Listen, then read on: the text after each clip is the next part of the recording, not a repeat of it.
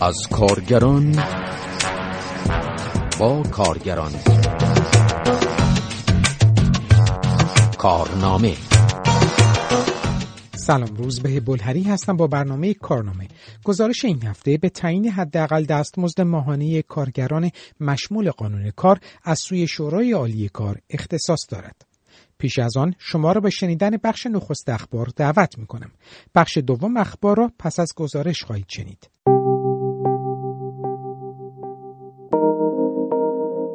نمایندگان مجلس بند مربوط به افزایش ده درصدی دستمزد کارگران بخشهای دولتی در تبصره دوازده بودجه سال 1401 را حذف کردند. حذف این افزایش پس از آن اعلام شد که کارگران شاغل در بخشهای دولتی بارها به اقدام دولت ابراهیم رئیسی اعتراض کرده بودند از جمله همزمان با تصمیم گیری در مورد این بند کارگران در مقابل مجلس تجمع کرده بودند. تورم 100 درصد حقوق ما 10 درصد. تورم 100 درصد حقوق ما 10 درصد. تورم 100 درصد حقوق ما 10 درصد. تورم 100 درصد حقوق ما 10 درصد. ازا ازاست امروز روز ازاست امروز. ازا ازاست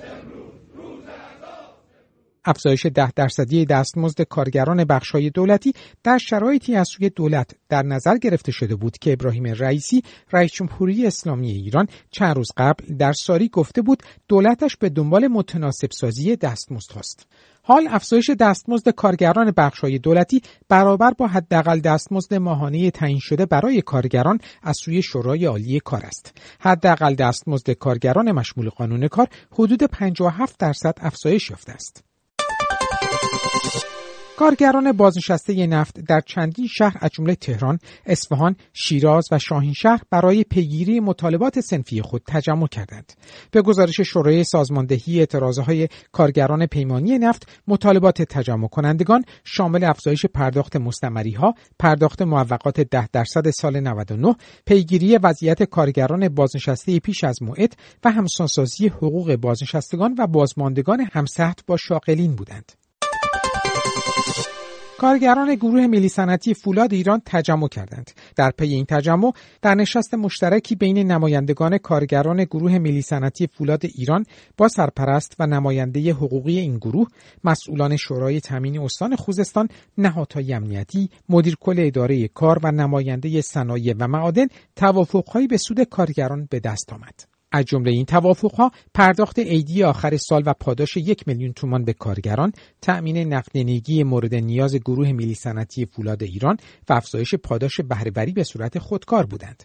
میسم آل مهدی فعال کارگری ساکن سوئیس. چیزی که نمایان می‌کنه اعتراضات کارگران فولاد و اون آگاهی و اون خودباوری و رشدی که در درون اعتراضات کارگران فولاد خیلی راحت میشه دید. یعنی ملموس این رشد.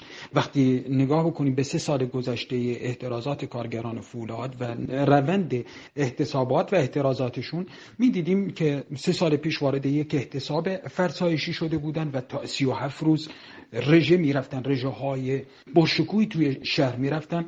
اما به سمت فرسایشی می‌رفتن اما این بار نگاه می‌کنیم که این آگاهی کارگران فولاد سه روز احتساب می‌کنن و در شهر اهواز روبروی استانداری ما داریم در مورد شهر اهواز صحبت می‌کنیم و در مورد شهری که پر از احتراز داریم صحبت می‌کنیم. از یک شهری که حدودا بین مسائل امنیتی در ایران خطوط قرمز امنیتی رو داره و داریم در مورد اون شهر صحبت می‌کنیم. و حتی از لحاظ اقتصادی و از لحاظ ساختار اقتصادی ایران نقش بسیار مهمی رو داره. شهر ترانزیتی هست. و کارگران فولاد دارن میرن احتساب می‌کنن و خیابون ها رو میبندن. خب قاعدتا این اتفاق توی یک شهر معمولی نمیفته توی یک نقطه مهمی داره این اتفاق میفته و دیگه نمی‌برن به سمت فرسایشی بلکه مطالباتشون رو روی زمین می‌ذارن و از اون جایی هم که دولت به قدرت این کارگران هم باور داره و قدرت سازماندهیشون در برگزاری احترازات و راهپیمایی های باشکوه اطلاع کامل از این داره و می‌دونه این پتانسیل پتانسیل کارگران فولاده برای همین دولت هم نمیره با کارگران فولاد سر نقطه بازی بشینه. وعده هایی رو میده وعده های جدی میده.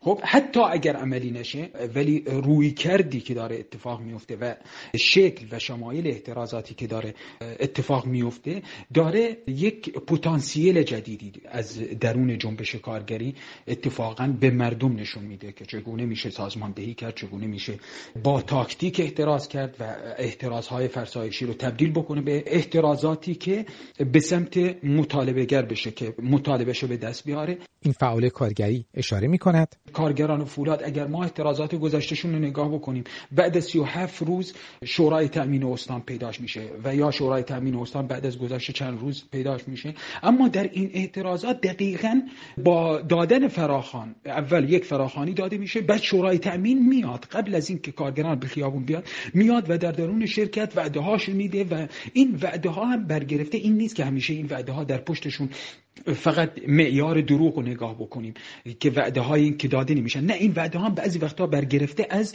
ناتوانی اون مجموع آدم هایی که به سلام می‌خوان بیان و با کارگرها بشینن. مجبورن وعده ای بدن تا آروم بکنن. اما کارگران فولاد رغم کل وجود شورای تامین به خیابون میرن. یعنی اینکه شورای تامین از ساختار ترس و دلهور بازی ها کارگران فولاد تجاوز می‌کنن و میرن توی خیابون احتراز می‌کنن. احتراز خودشون ثبت می‌کنن و مجبور می‌کنن دوباره شورای تامین بیاد و این بار وعده های جدی بده مدیر عامل اون شرکت عوض بشه و این بار وعده ها وعده های سفت و سختی داده میشه و علیرغم تمام این وعده و تمام این دروغ ها هنوز کارگران فولاد به اون شک صحبت می‌کنن که آره ما اینها هستن و اگر وعده هامون اجرا نشه قدرت کارگری رو خواهیم دید. و این مسئله مسئله بسیار مهمیه و نگاه بسیار مهمیه که باید به این احتراز نگاه بکنیم.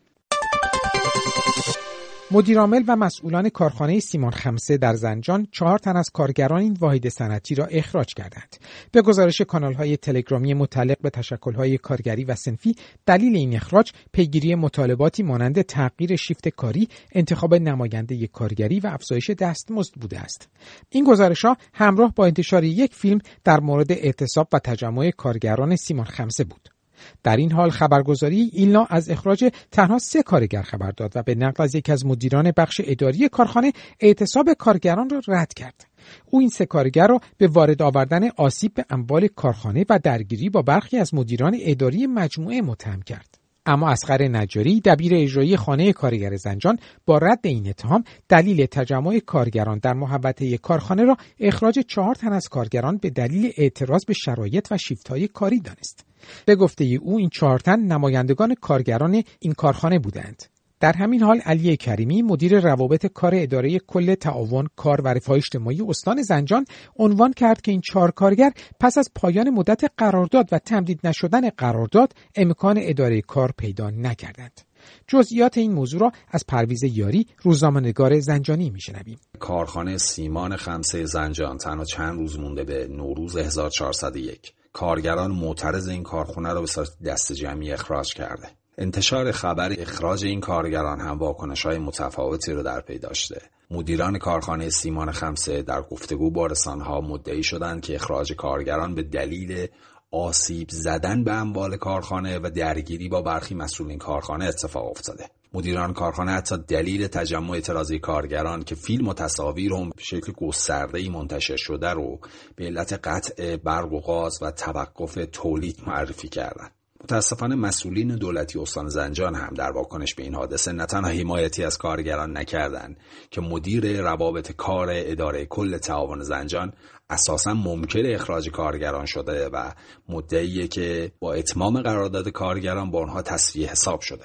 اما ادعای مسئولان کارخانه با واقعیت سنخیتی نداره. کارگران کارخانه سیمان خمسه سالهاست به شرایط نامناسب کار در این کارخانه معترضند. تا یک ماه اخیر هم دست کم دو بار به صورت دست جمعی تجمع کردن به خواستار افزایش حقوق کارکنان اصلاح وضعیت شیفت ها دادن وعده غذایی گرم و دریافت حق بهرهوری شدند. کارگران بارها با مسئولین مختلف در زنجان گفتگو کردن با اونها نامه نوشتن و با انتخاب چهار نفر از بین خودشون به دفعات با مدیران کارخانه درباره مطالباتشون مذاکره کردند. اما مدیران کارخانه نه تنها اهمیتی به مطالبات کارگران ندادن که چند روز پیش هر چهار نماینده کارگران سیمان خمسه را از کار اخراج کردند. تجمعی هم که تصاویر و ویدیوهاش رو روز 23 اسفند منتشر شد. تجمع دست جمعی کارگران این کارخانه در حمایت از کارگران اخراجی بود. کماکان این کارگران به رغم اعتراض های صورت گرفته سر کار بر نگشتن متاسفانه فشارهای امنیتی و ممانعت از تشکیل تشکلهای قوی و مستقل کارگری در استان زنجان و حتی ایجاد برخی تشکلهای موازی وابسته به دولت در این استان باعث شده که رسیدن کارگران این استان به حقوق خودشون با مشکل مواجه بشه. بازنشستگان و مستمری بگیران تامین اجتماعی در تبریز، کرمانشاه و اردبیل در مقابل اداره های کل تامین اجتماعی این شهرها تجمع کردند. آنها به سطح نازل مستمری ها، مشکلات بیمه تکمیلی و وضعیت بد معیشتی خود اعتراض کردند و خواستار افزایش مستمری خود شدند. همچنین ده تن از بازنشستگان شرکت مخابرات در اعتراض به عدم رسیدگی به مشکلاتشان در مقابل ساختمان وزارت ارتباطات تجمع کردند.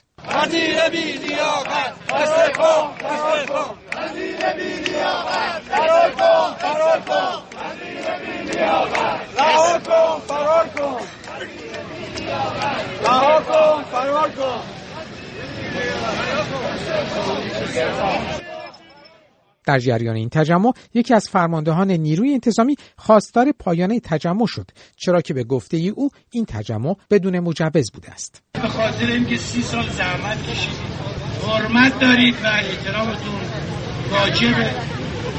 رفتیم صحبت کردیم آقایون یازده تا مجموعه داره به یکیش هم همین مخابرات شماست. مخابرات شما هم مدیر مدیریتش و مدیر عاملش. سردار جنگل که خوب بهتر از من می‌دونید سردار جنگل فشارخونه است. طریق پیگیر بشید اینجا موندن آقای محترم برای شما. اینجا هیچ تعهدی به جوابگوی شما ندارد. ای خاک نیست. شرکت جمعی از بازنشستگان صنعت فولاد در دامقان، اصفهان و تهران در مقابل کانون بازنشستگان شرکت فولاد دامقان، ساختمان صندوق مرکزی فولاد در تهران و صندوق بازنشستگی فولاد اصفهان تجمع کردند. آنها از جمله خواستار همسانسازی مستمری خود شدند.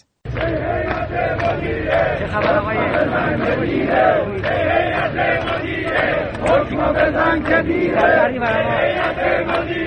حکم بزن که دیره.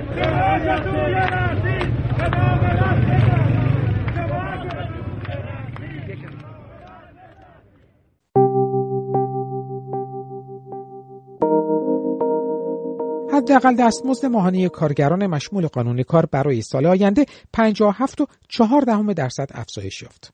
اعلام این خبر با تبلیغات گسترده مسئولان و حتی شماری از اعضای تشکلهای رسمی کارگری همراه بود که از افزایش قدرت خرید کارگران سخن گفتند. بر اساس توافق اعضای شورای عالی کار پایه دستمزد کارگران مشمول قانون کار از دو میلیون و 655 هزار تومان به بیش از 4 میلیون و 170 هزار تومان رسید. همچنین حق مسکن از 450 هزار تومان به 650 هزار تومان در ماه افزایش یافت. البته این پیشنهاد برای اجرا نیازمند تصویب هیئت دولت است. به علاوه مبلغ بن خاربار از 600 هزار تومان به 850 هزار تومان افزایش یافت. خبرگزاری ها گفتند که با افزایش 57 و 4 دهم درصدی حداقل دستمزد 1401 و محاسبه سایر مزایای شغلی و جانبی دریافتی کارگران به بیش از 6 میلیون و 700 هزار تومان افزایش یافته است. البته کارگرانی که دو فرزند داشته باشند.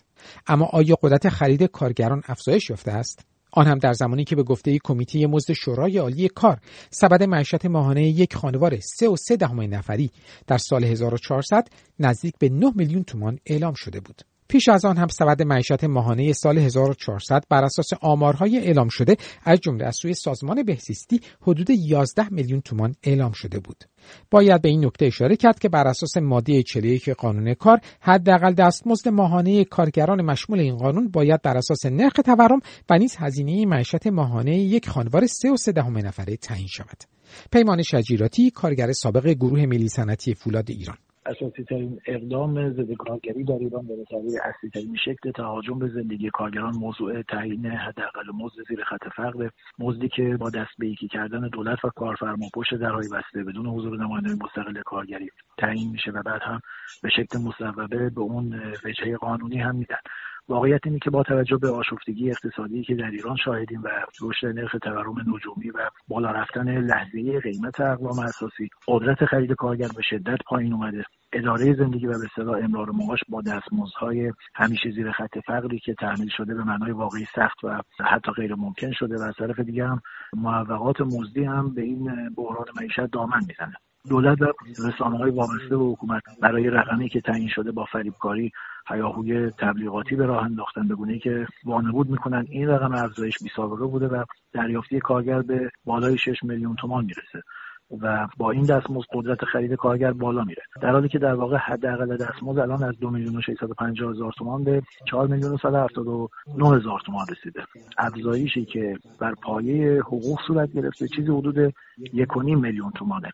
و رقم هایی که دولتی ها روی اون مانور میدن جمع و ترکیب اعداد و ارقام مربوط به مزایایی مثل حق مسکن و بن خاروبار و اینهاست که بخش کم و ناچیز دستمزد رو شامل میشن. ضمن اینکه این نکته رو هم باید بهش توجه بکنیم که افزایش تبلیغاتی 57 درصدی تنها برای کارگرانی اعمال میشه که کف حقوق رو دریافت می‌کنن یا همون حداقل مزد رو می‌گیرن.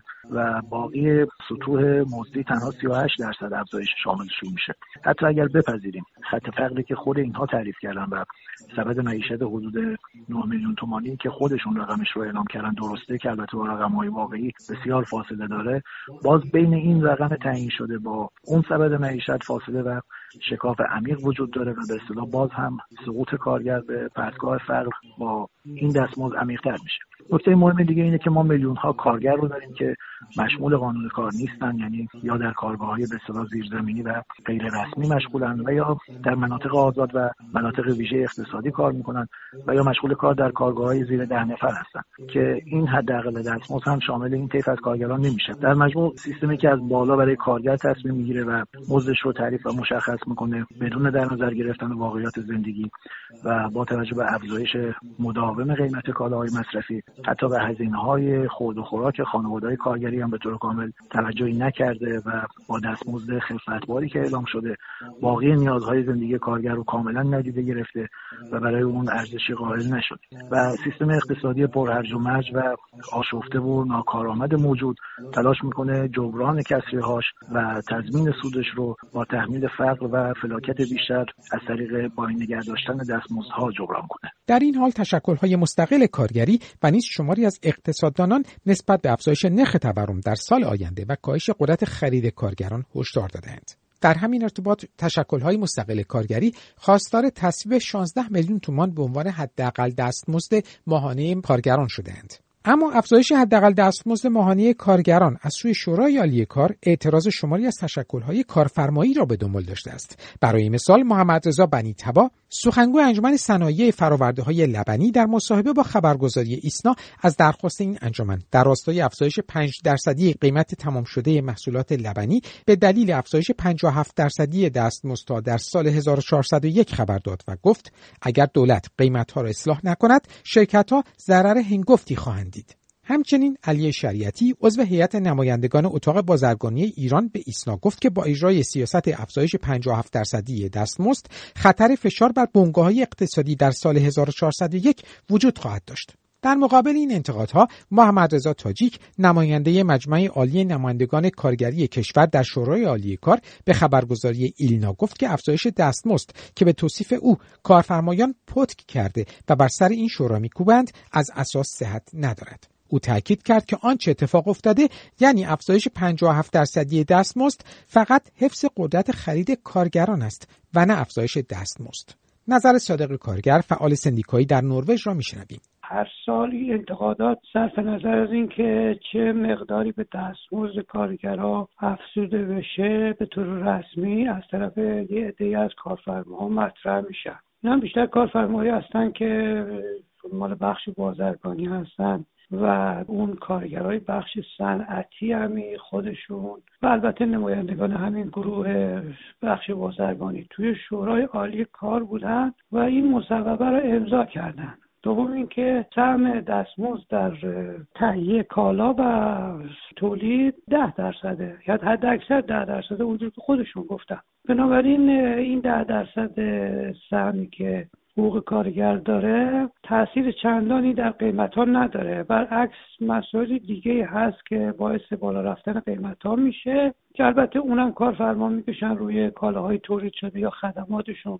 اونم مثل مالیات و گرون شدن مواد اولیه و سوخت و غیر زالکه که خب تفاوتی که بین کارفرما با کارگرا در اینجا وجود داره اینه که کارفرما می‌تونن بکشن رو جنساشون رو قیمتاشون و کالایی که تولید می‌کنن ولی کارگران نمی‌تونن. بنابراین کارگرا هستن که در مقابل این مقدار اندک افزایش دستمزد که به قول خودشون و بنا به مثلا اون تعیین سبد خاربار که با هم دیگه توافق کردن در شورای عالی کار 8 میلیون و 900 هزار تومن. حالا این حقوقی که اضافه شده قریب 4 میلیون 200 هزار تومنه که کمتر از نصف اون سبد هزینه خانوار هستش.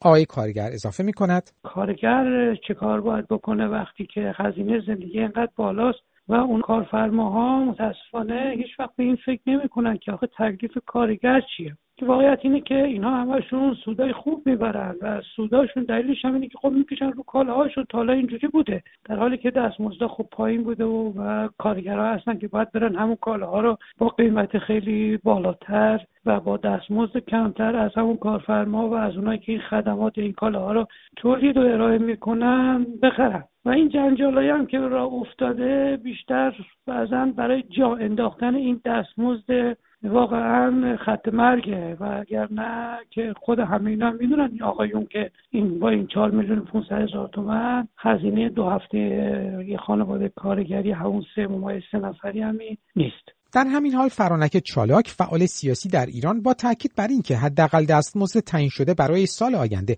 حتی پاسخگوی هزینه های زندگی کارگران در سال جاری نیست در مورد وضعیت کارگران زن عقیده دارد. اما با این حال این نگرانی با توجه به اینکه قیمت تمام شده کالا و خدمات با توجه به تورم سالیانه مالیاتی که در نظر گرفتن و افزایش هزینه های حمل و نقل و حامل های انرژی و غیره در زنجیره تامین به وجود خواهد آورد کارفرمایان هم در صدد این هستند که این افزایش قیمت رو به افزایش حقوق و دستمزد که در محاسبات اقتصادی کالا و خدمات نهایتا ده درصد قیمت تمام شده را شامل میشه نسبت بدن. این بین وجود داره که در سال جدید شاهد تعدیل نیرو باشیم. از اونجا که با نگاه مرد سالارانه ای که در تمامی مباحث در کشور وجود داره این مبحث در بحث سرپرستی خانوار هم اینطور دیده میشه که مردان معمولا تامین کننده هزینه های جاری خانواده هستند. بنابراین بیمه این میره که در این تعدیل ها زنان سهم بیشتری رو داشته باشند و اولین قربانیان زنان سرپرست خانوار هستند که طبق سرشماری سالهای گذشته حدود سال 95 تقریبا نزدیک به 3.5 میلیون زن سرپرست خانوار داشتیم. با توجه به ضریب رشدی که در نظر گرفته شده الان نزدیک به حدود 4 میلیون زن سرپرست خانوار ما داریم. و از این میان چیزی حدود کمتر از 10 درصد اونها تحت پوشش بیمه تامین اجتماعی هستند. و ما بقی معمولا در بنگاه های اقتصادی به کار گرفته میشن که مشمول قوانین وزارت کار هم نیستند و در عمل به علت نیاز مجبور هستند با شرایط سختتر و با دستمزد پایینتر مشغول به کار بشن. و در حال حاضر شاهد این هستیم که در رابطه با این نوع فعالیت های غیر رسمی هیچ نوع نظارت و پایشی هم وجود نداره و در مورد این موضوع و این نوع کارگاه ها و بنگاه های اقتصادی ابدا بحثی نمیشه و صحبتی صورت نمی‌گیره و قانونی هم برای اون تدوین نمیشه. خانم چالاک همچنین می‌گوید با توجه به اینکه در تعدیل نیرو ترجیح کارفرما بر این هستش که نیروی کاری رو حفظ بکنه که حداقل حقوق و دستمزد رو با راندمان بیشتر کاری استخدام بکنه پیش بینی میشه که زنان در معرض آسیب بیشتری بشن. به لحاظ اینکه زنان به طور مشخص اگر مشمول قوانین وزارت کار باشن می‌تونن از بسیاری از مرخصی ها مثل مثلا دوران بارداری یا زایمان و شیردهی استفاده بکنن و در اون دوران هم مجبور نیستند کار بکنن و حقوقشون رو دریافت کنن. در حالی که خب کارفرما باید نیروی کار جایگزین براش در نظر بگیره و با این شرایط باید دو نفر رو حقوق بده که براش توجیه پذیر نخواهد بود. به خاطر همین هستش که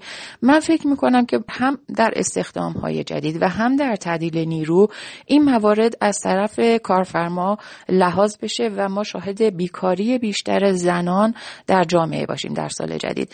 به طور کلی اگر تمهیداتی برای این نوع رفتارها صورت نگیره طبعات و آسیب های اجتماعی پیکره زنان شاغل رو در بر خواهد گرفت و گسترده تر خواهد شد. یعنی نرخ مشارکت اقتصادی زنان که در حال حاضر نصف مردان هست. به عبارت دیگه میزان بیکاری زنان دو برابر مردان هستش بیشتر خواهد شد و جنسیت باعث رشد زنانه شدن فقر خواهد شد که آثار و طبعات فراوانی رو بر پیکره جامعه زنان و به طور کلی کشور وارد خواهد کرد. بخش دوم اخبار را میشنوید. کارگران کارخانه کاغذسازی پارس در شهرستان شوش در استان خوزستان در گفتگو با خبرگزاری ایلنا ابراز امیدواری کردند که مسئولان مطالباتشان را جدی بگیرند. به نوشته ایلنا پس از اعتراضهای مکرر کارگران کاغذسازی پارس گروهی از آنان در دیدار با رئیس اداره کار امام جمعه و فرمانداری شوش مطالبات خود را مطرح کردند که وعدههایی برای پیگیری آنها داده شد. مطالبه اصلی کارگران کاغذسازی پارس تغییر قرارداد کار و حذف شرکت های پیمانکاری بوده است. آنها همچنین خواستار بازنگری در اجرای طرح طبقه بندی مشاغل، افزایش تعداد شیفت های کار و حذف کار دوازده ساعته و پرداخت هزینه بازنشستگی مشاغل سخت و زیان آور هستند. یکی از کارگران مجتمعی مثل سونگون در ورزقان در استان آذربایجان شرقی در گزارشی برای کانال تلگرامی اتحادیه آزاد کارگران ایران نوشت شش ماه از تصویب خواسته های کارگران معدن میگذرد اما هنوز هیچ اصلاح و افزایش دستمزد و مزایات مشاهده نمی شود و مسئولان استانی و نیز معدن سونگون همچنان وعده می دهند. این کارگر اشاره کرد که شرکت های پیمانکاری سعی دارند با موکول کردن تغییرات در دستمزد و مزایا به سال بعد و ترکیب آن با افزایش دستمزد سال جدید کمترین ضریب ممکن را به طور ناملموس اعمال کنند. او افسود مسئولان امنیتی نیز از افزایش روزافزون اعتراضهای کارگری در این منطقه و قدرت نمایندگان کارگران حراس دارند و با کارشکنی و سنگاندازی تلاش می کنند زمان تحقق مطالبات را به تأخیر بیاندازند تا از اهمیت اعتراضهای کارگری و محبوبیت رهبران کارگری معدن بکاهند. باشگاه خبرنگاران جوان با اشاره به رواج قرارداد موقت کارنوشت سالیان سال است که جای خالی امنیت شغلی در زندگی کارگران حس می شود و همین موضوع مشکلات بسیاری را برای آنها ایجاد کرده است. گزارش حاکی است که بین 97 تا 98 درصد قراردادهای کار موقت هستند. باشگاه خبرنگاران جوان نوشت که زندگی جمعیت چهل میلیون نفری کارگران و خانواده هایشان به دلیل قراردادهای موقت و نبود امنیت شغلی دچار بحران شده است. در این گزارش با اشاره به اینکه کارفرمایان با کارگران قرارداد دائمی امضا نمی کنند و در برابر قراردادهای بلند مدت بالاتر از یک سال ایستادگی می کنند گفته شد که آنها از قراردادهای یک ماهه، سه ماهه و شش ماهه استقبال می کنند. اما چرا به این دلیل که بتوانند به آسانی خواسته های خود را بر نیروی کار تحمیل کنند و فرصت هر گونه اعتراض و قدرت چانهزنی را از کارگران بگیرند. اتحادیه آزاد کارگران ایران خبر داد که رانندگان خودروهای سنگین برون شهری به افزایش 60 درصدی حق بیمه در سال 1401 اعتراض دارند. در همین ارتباط نیست یک راننده کامیون در فیلمی که در کانال تلگرامی این تشکل منتشر شد گفت حق بیمه رانندگان سنگین تو سال 1401 60 درصد افزایش پیدا کرده. یعنی راننده جدید الورودی که بخواد این کارت هوشمند رو بگیره و بره تو جاده های ایران جون بکنه باید ماهی یک میلیون و هفتاد هزار تومان باید حق بیمه پرداخت بکنه. اونم برای بیمه ای که نه سختی کار بهش تعلق می‌گیره نه مرخصی داره نه استعلاجی داره نه بیمه بیکاری داره. با حد اقل حقوق ممکن باید بازنشست بشی. و بعد از سی سال وقتی بازنشست شدی با این بدبختی هایی که توی این جاده های پر از چاله ما تو صفای کیلومتری گازوئیل تو صفای کیلومتری ایست بازرسی های جنوب کشور باید بکشیم و شب و روز تو این کابین دو متری باید بخوابیم قطعا اون حقوقی که می‌گیریم همه رو ما باید خرج دوا رو بکنیم. پس من به منزله اعتراض چون توانایی پرداخت حق بیمه تامین اجتماعی رو ندارم این کارت هوشمند جلوی شما میشکنمش رانندگان کامیون ها و کامیونداران حدود سه سال قبل اعتصاب کردند که مسئولان را به دادن وعده های بسیار به آنان وادار کرد. با این همه برخی گزارش ها حاکی از تحقق نیافتن شماری از این وعده ها طی این سالها بوده است. به پایان برنامه این هفته کارنامه رسیدیم. شما می توانید مشکلات یا دیدگاه خود را با ما به آدرس کار at در تلگرام در شناسه ات فرداگرم و یا شماره تلفن های 20420 22 11 22 112 و 20420 22 11 22 113 در میان بگذارید.